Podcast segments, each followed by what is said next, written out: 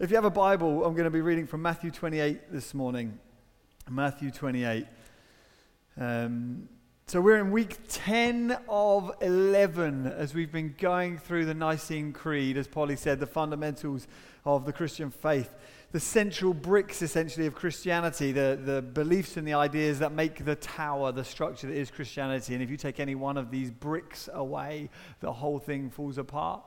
We've talked in terms of things that Christians believe being written in pencil, stuff that we believe, but throughout our lives we might change it and rub it out, and we're not sure, and people disagree and differ. Things that are written in pen, things that are really important to us that it's unlikely that we'd change, and then things that are written in blood.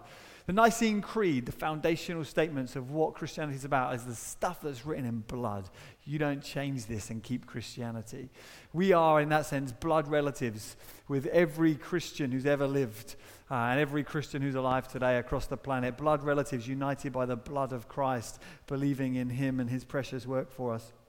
And um, the, the Creed takes you on this journey um, in considering ultimate reality and what's most real and true, and then what's important and how that applies to our life. And it starts by talking about God as being one God. And actually, as, as you look around the world, there's a lot of unity in the world. There's a lot of oneness. We have one sky and one piece of land and one sea. God is one. It says that we believe in one God, the Father Almighty, and then talks about God the Father as being also, God also being the Father, the Son, and the Holy Spirit. That though there's one God, He's expressed in three different persons. And that also fits with our experience of the world because the world is diverse. It's not just one, it's diverse. There's many different people, many different nationalities and cultures and languages, and many different animals and plants. And, and ultimate reality, then, the thing that's most true is that it is united, that there is one but he's also three, he's diverse, and the human being and human flourishing expresses something of God. And so the creed takes you on this journey from God being Father, Son, Spirit, the Lord, the giver of life, who speaks. And then last week we had our friend Mojtaba with us, who's an Iranian Christian, and he unpacked this idea that uh, oh, he un- unpacked what it says in the creed about the church, that we believe in one holy apostolic church. And he said that just as ultimate reality is one and three, so it is in the church that we express in community together something of the, the oneness of God. We're one people, but the diversity of God. We're many different people. And that a Christian identity is best expressed and found in community with other Christians. It was very moving last week. He, he showed, some, he showed a picture at the end of his sermon of some friends of his in Iran who were arrested and imprisoned just last week for being Christians.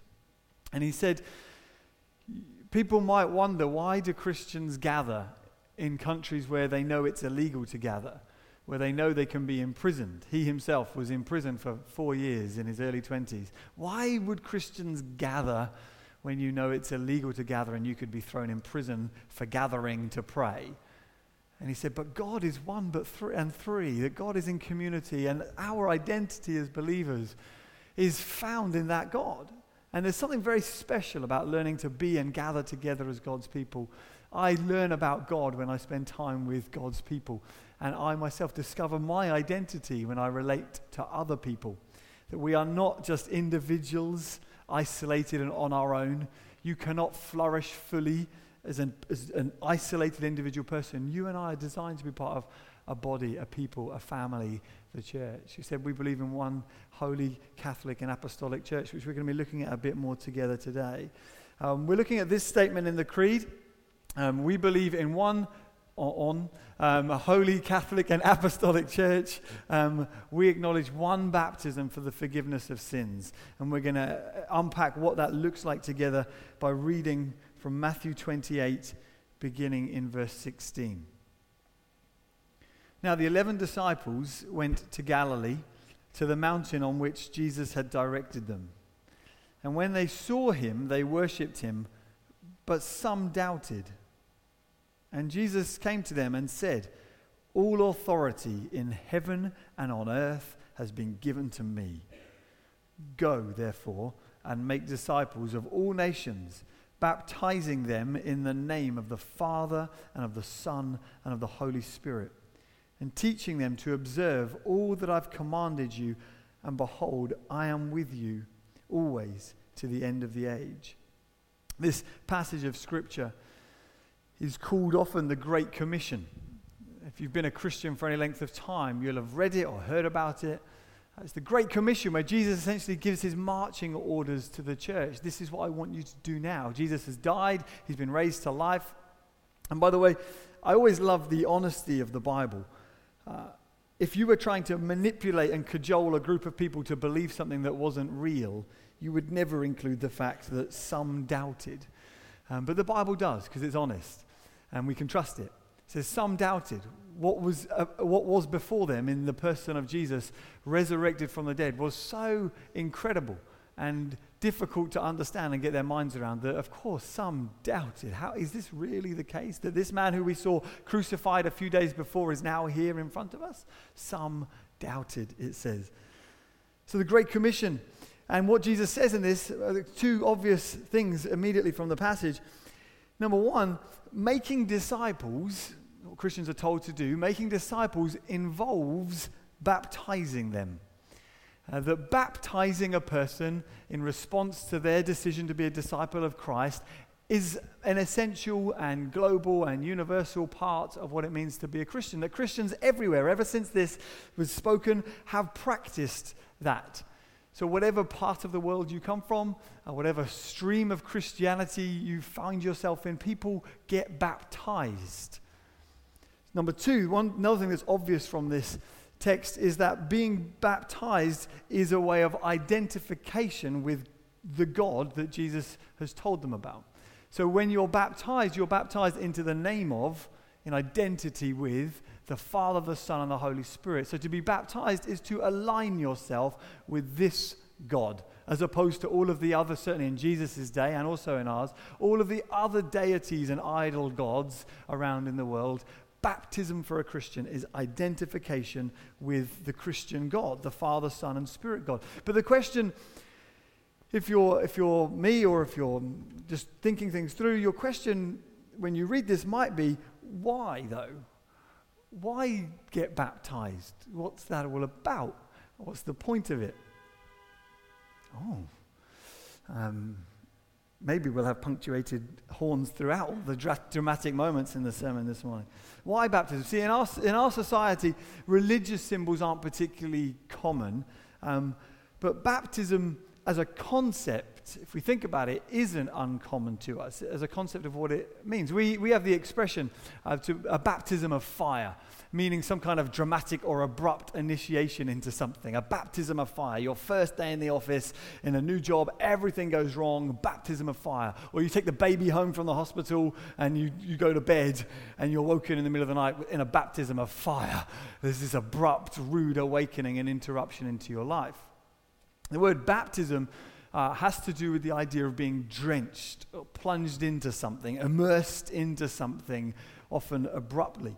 And in the ancient world, the world where Jesus is speaking, the word isn't a technical term like it is for us, baptism in the church.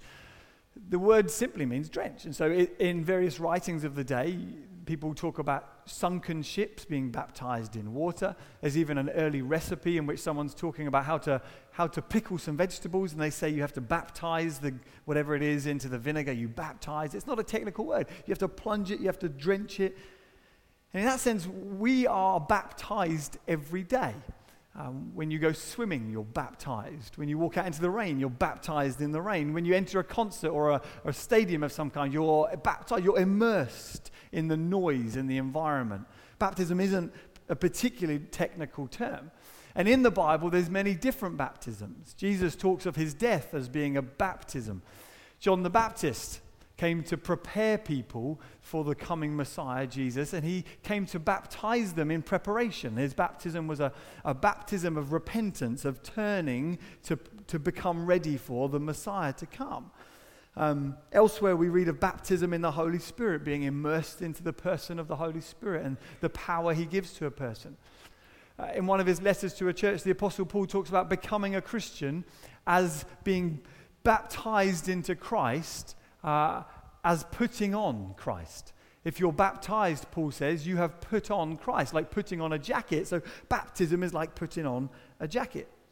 In our church, we baptize people in a tank of water. We did it a few months ago here. In response to someone's decision to live for Christ, we stand them in a big tank of water, we plunge them into it, we get them out of it. Everyone cheers and celebrates in response to them getting baptized. Um, I was baptized in a swimming pool in Canterbury. Um, we're baptized in different ways in different places. But still, the question stands but why? Why do people do it? And I think immediately or initially, there's three obvious reasons or things that we can, can glean from just what the symbol of baptism means to whoever, whether you are aware of what's going on on a deeper level. There's three things that are very obvious. Firstly, when someone's baptized, they are lowered into the water, they're brought up out of the water, and they look different. They have been marinated or transformed by the water that they're in. They're, they're up, they're, just, they're dripping wet. Their appearance has changed. Water transforms them and their appearance in some way. In fact, there was um, an amusing example at, at, our church over in Eastbourne several years ago. There was a man called Alan who had um, come to faith later in life and got baptized. And it must have been that his baptism service was the first baptism service he'd ever seen. So he wasn't particularly prepared for it. And he got baptized, lowered into water, came out, and then he's standing next to the baptism tank, just dripping onto the carpet, just soaking wet. And someone said to him, Alan, have you got a towel? And he said, No, I just assumed one would be provided for me. And so he's because he's just drenched. His whole appearance and demeanor has been transformed by the water. When you get baptized as a Christian, that, what's going on on the surface, is points to what's happened underneath. Your identity has changed in a very dramatic way. Uh, when I, I remember when I got baptized. Prior to being baptized, I was a Christian. I believed in God. Or depending on what time of the week you caught me, I believed in God. I was up and down and back and forth, and I believe in God. I want to live Him. No, I don't even think there is a God. I don't want to. I don't want wasting my time with. I was exploring faith. Suddenly, I made a decision. No, I'm gonna. I've seen enough. I'm going to get baptized after that baptism, things shifted. My identity changed. Suddenly, publicly, I declared, This is who I am. And there was a, a certainty to my faith, a decision that I, would, I had made. When you get baptized, you are changed. Secondly, water, just as a symbol, regardless of what the theological meanings of baptism are, water is a symbol of, of washing in every society, in every culture. When you are lowered into the baptism tank and brought back up, you are washed. You leave your, your dirt behind. Uh, or in one instance we had a few months ago, you leave your earrings behind as well, and we had to spend some time diving down trying to fish them out. Water washes you, it cleanses you. And that's again, it's a symbol of what baptism's about. In Christ, we believe that what you, when you put your faith and hope in Him, you are washed. Your shame is washed off you, your guilt is taken away as well as your identity being changed, your fear, your sin is washed, it's gone.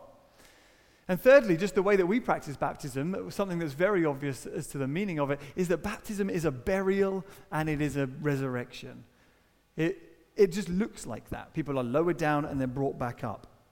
In Romans chapter 6, the Apostle Paul writes to the church there, and he says this he says, Do you know that all of us who've been baptized into Jesus have been baptized into his death?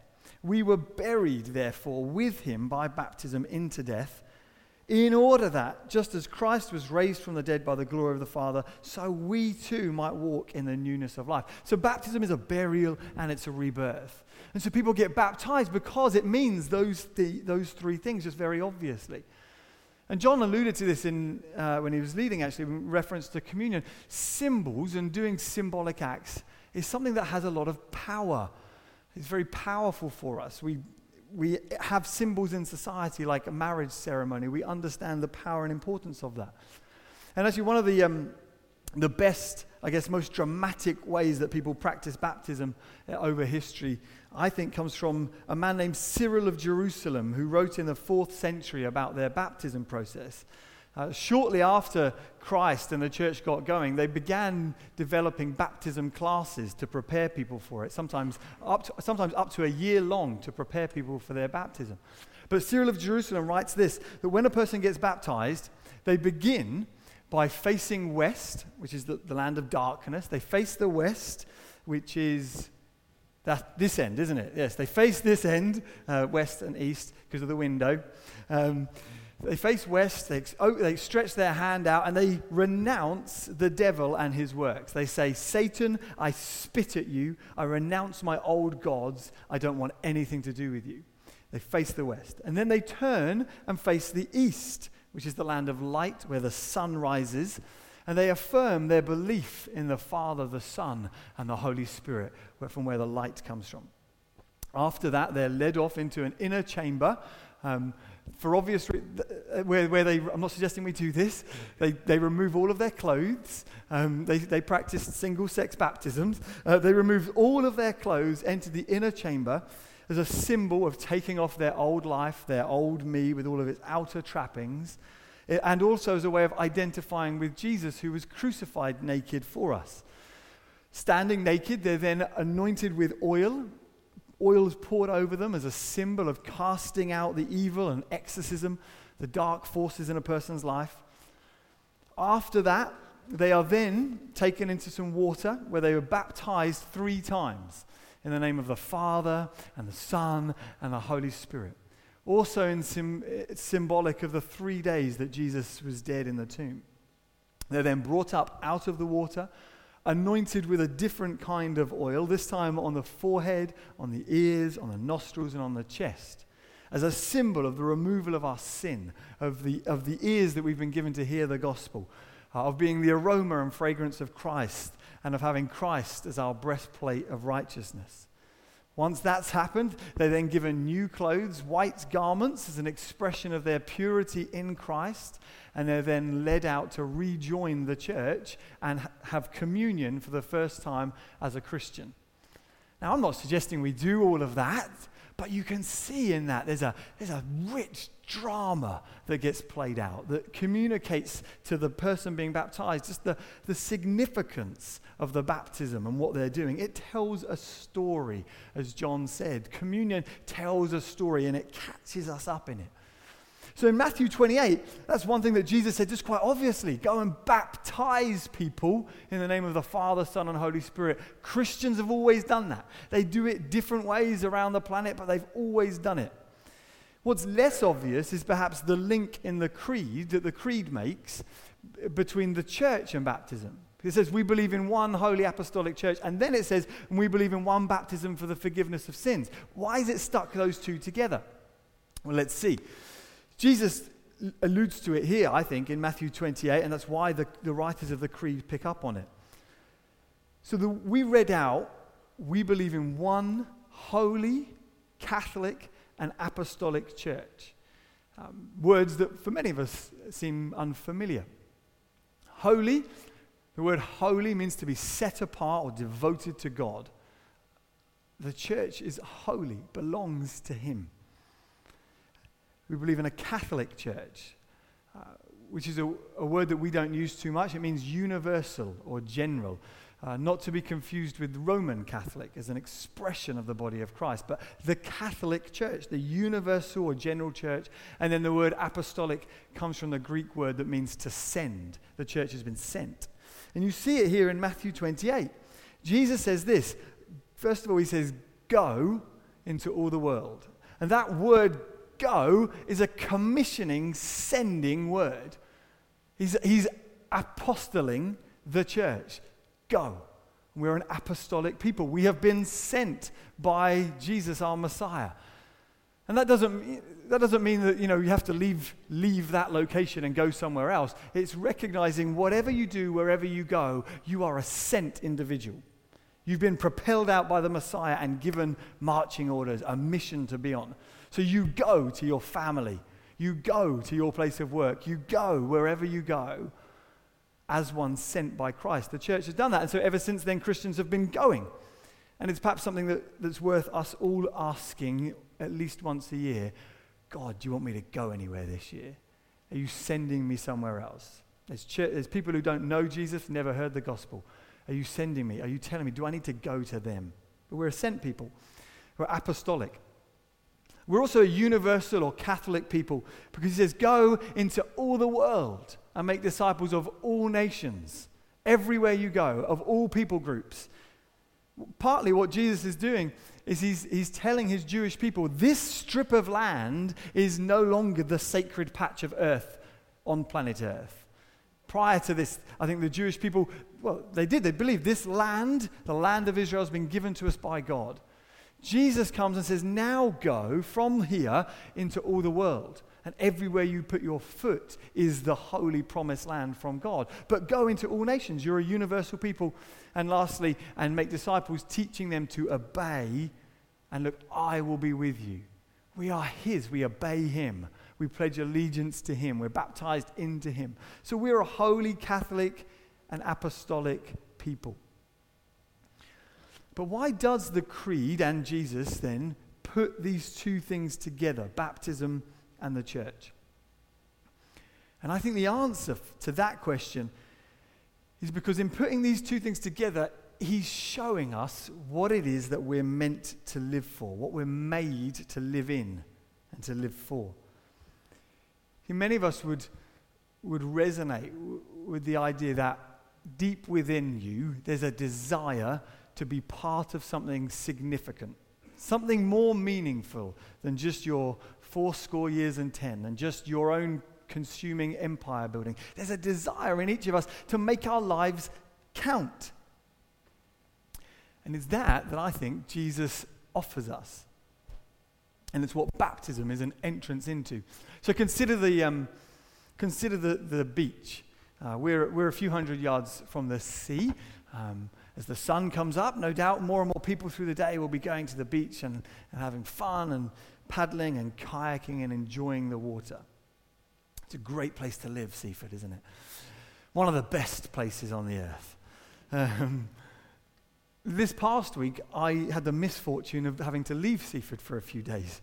Uh, I, w- I was Lon- in London for a conference, and had I have wanted to, I could have visited the River Thames, and I could have paddled in the River Thames. I could have had an ice cream by the River Thames, and done all the things that I would have done ordinarily by the beach in Seaford. I didn't because it's the River Thames.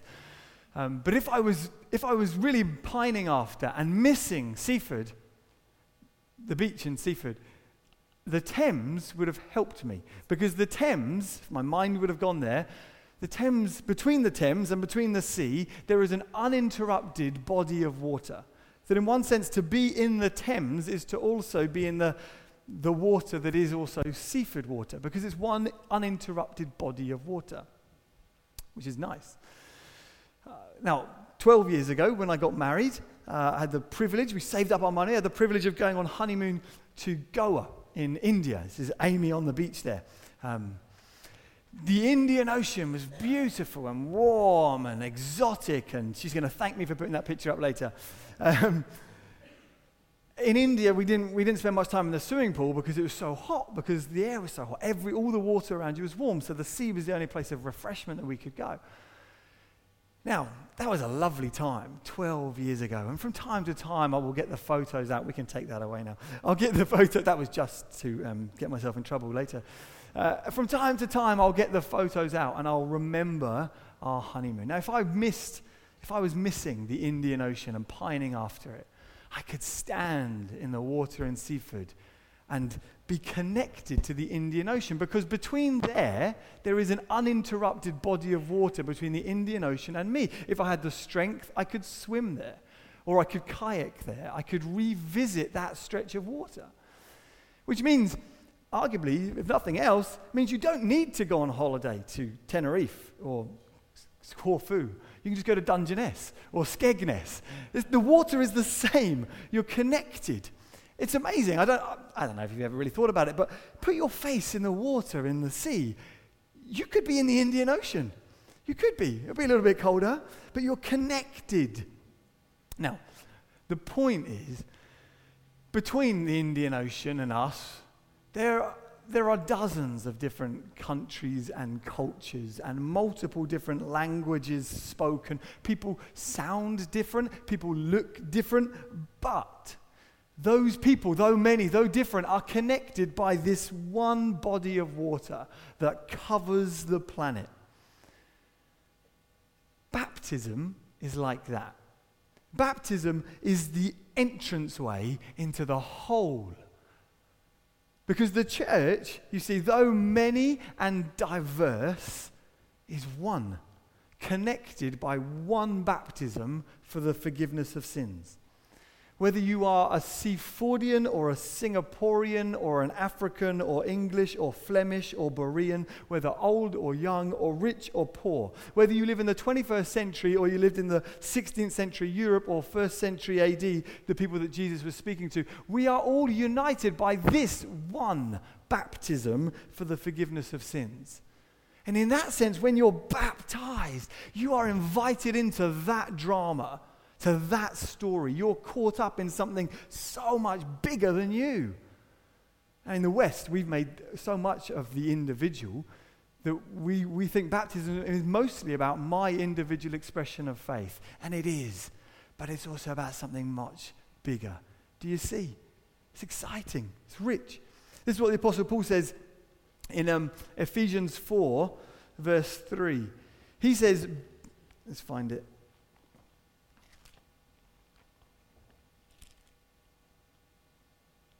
He says you should be eager to maintain the unity, the oneness of the church, remembering that there is, and then he lists seven things. There is one Spirit, just as you are called to the one hope that belongs to your call. There's one Lord, there's one faith, there's one baptism, one God, and the Father of all.